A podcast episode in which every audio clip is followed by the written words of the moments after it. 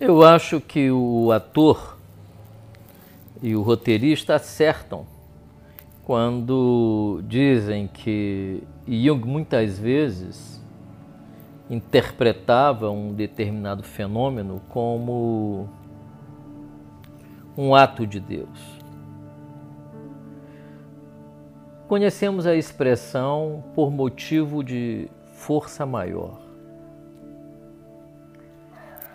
Essa expressão ela é usada num filme muito interessante do incrível Scorsese chamado Cabo do Medo, em que o advogado, ao fugir da casa, porque estava sendo perseguido por um psicopata, feito de uma maneira fantástica pelo ator americano Robert De Niro, é, ele, ao não ir trabalhar, liga para o trabalho dizendo que, por motivo de força maior, ele teria que se ausentar do trabalho.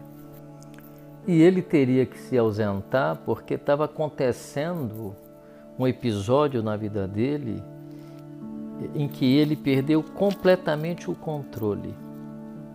Nenhuma das ações que ele tentou ter para deter o que ocorria alcançou sucesso. Então ele teve que reconhecer que ele estava diante de alguma coisa que ele não controlava, que era maior do que ele e que ele tinha que parar para entender o que realmente estava acontecendo.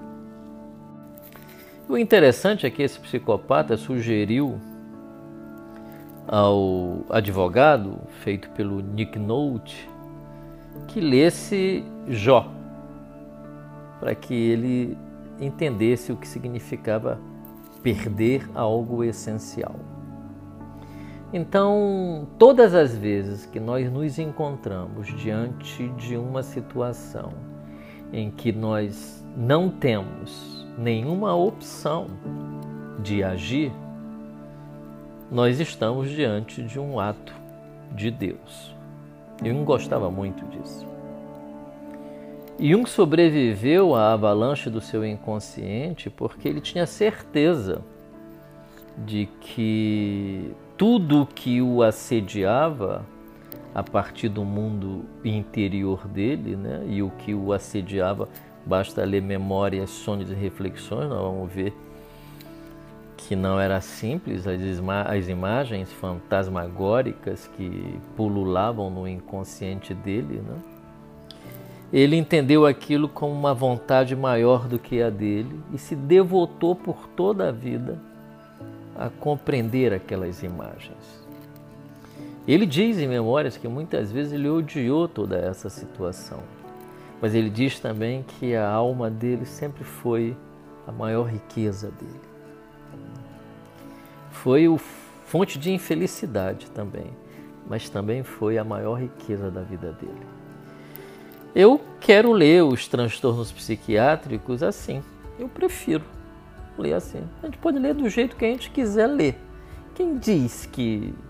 Quem pode nos garantir que a leitura psiquiátrica é a leitura correta? Né? Seres humanos sempre sofreram, sempre foram vítimas de sofrimentos psíquicos violentos. O ser humano sempre enlouqueceu, ser humano sempre se desenvolveu e encontrou a sua individuação.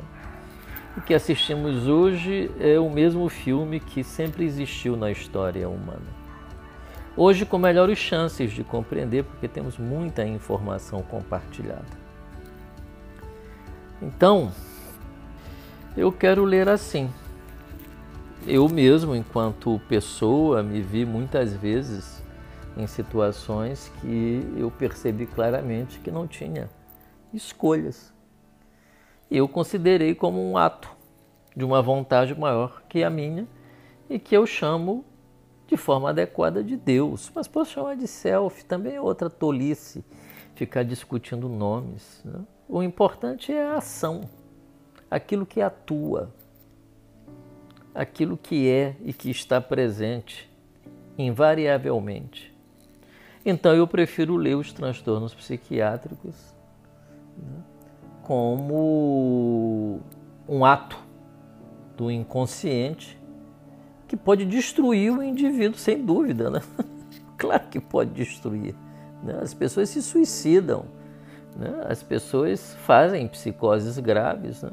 Mesmo assim, eu tendo a compreender toda essa situação dramática e trágica como uma situação que não foi possível, por motivos que nós desconhecemos, para aquele indivíduo sintetizar e processar as informações que chegaram até ele a partir do inconsciente.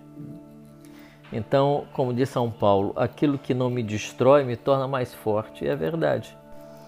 Então, essa expressão era muito cara para Jung. Um ato de Deus na tua vida, quando tu não tem mais o controle, quando tu é obrigado a se abrir para os acontecimentos que surgirão e que se apresentarão a você. Você não está mais no comando. Mas as coisas não acabaram porque você não está no comando. Pelo contrário, as coisas estão agora começando. Finalmente, o indivíduo se deu conta de como a realidade efetivamente funciona. Então ele fica ali esperando os acontecimentos. Né? Não que os acontecimentos não estivessem por perto todo o tempo, mas a típica onipotência do ego, né? porque é assim que o ego funciona, até ser pressionado a um nível tal onde ele não tem mais como escapar e terá que perceber uma realidade que sempre esteve por perto. E que realidade é essa? tem um self, tem algo, algo além dele, algo que tem a solução do problema, algo que entrega essa solução de graça, gratuitamente. Dai de graça o que recebestes de graça. E através da graça.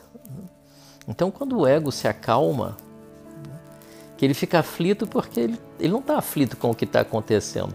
Ele está aflito porque ele não consegue resolver. Tudo que ele quer é resolver. Ele está aflito porque ele não consegue mais resolver. Ele está angustiado porque ele não consegue mais resolver. Ele está com raiva porque ele não consegue mais resolver. Ele está com ódio porque ele não consegue mais resolver. Mas se ele tiver um grão de mostarda de sabedoria nesse momento e simplesmente largar de mão todas as velhas atitudes conhecidas por ele para resolver o problema e confiar que algo além dele ofertará a saída do seu problema, então ele sofrerá de uma maneira diferente daquele sofrimento desesperado, eventualmente um sofrimento perigoso, em que ele mesmo pode liquidar ele mesmo, né? através do suicídio. Então, se ele entende que há um ato de Deus em ação, e que tudo que ele precisa fazer é só se acalmar um pouco para receber a graça que está sendo ofertada para este eu que deverá viver daí para frente com um pouco mais de sabedoria, né? Ele terá entendido como é que efetivamente Deus funciona. Isso é um ato de Deus e nós não podemos fazer muita coisa.